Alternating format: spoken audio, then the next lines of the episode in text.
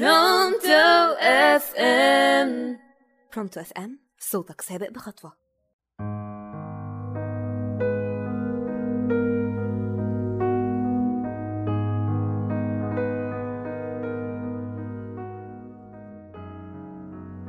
رسائل خير على المستمعين في كل مكان على راديو Pronto. أنا شيماء سليم وحلقة جديدة من برنامجكم في منتصف العشرين.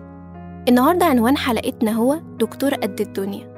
لو سألت أي طفل صغير ما كملش عشر سنين وقلت له نفسك تبقى إيه لما تكبر يا حبيبي؟ هيقول لك دكتور أو مهندس ويمكن قبل ما ينطق هتلاقي صوت كبير بيرد عليك وبيقول لك أنا ابني هيبقى دكتور قد الدنيا. ويكبر الطفل وهو موهوم بالحلم الخرافي اللي زرعه أهله فيه لحد ما يكبر ويتفاجئ بحسبة تانية أو حتى يحقق الحلم وهو مش مدرك أبعاده في المستقبل. مستحيل يكون في بيت مصري ممرش بعقدة كليات القمة والقاع اللي ابتدعها ناس كتير من قديم الأزل. وفي اللي أهله جرعوها له من سن صغير وكبر بيردد حلمه زي البغبغانات بدون وعي ولا تفكير إلا طبعا من رحم رب.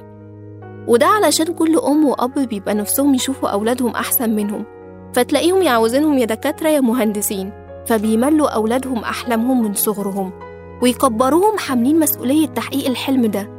اللي ظنوا أولادهم خلال رحلتهم إن دي كمان أحلامهم الشخصية وإنهم لازم يحققوها وإن أي إخفاق في تحقيقها أو حتى مسار تاني هيسلكوه غير الكليات دي ما هو إلا فشل ذريع غير محتمل بالمرة.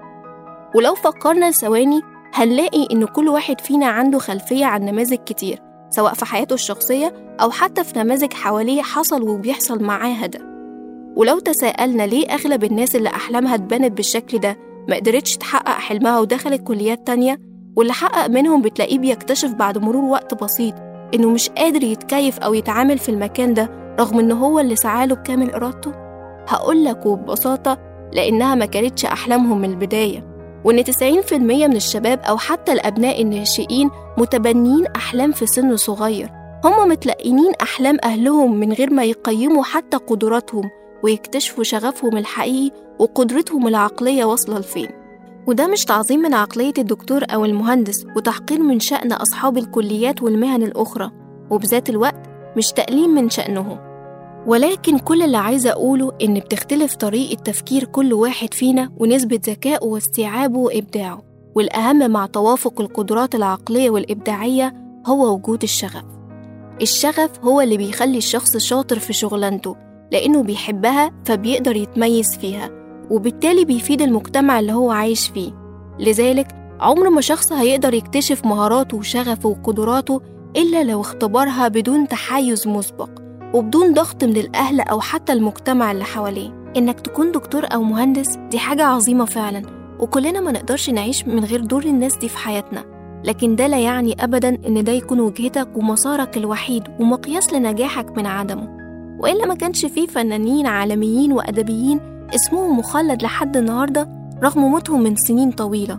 وغيرهم من عمال وموظفين ناجحين في مكانهم واللي برضه من غيرهم مش هتقدر تخلص أوراقك أو شغلك أو حتى إنك تعيش في بيئة نظيفة والفضل يرجع لعامل نظافة بسيط بيقوم بواجبه.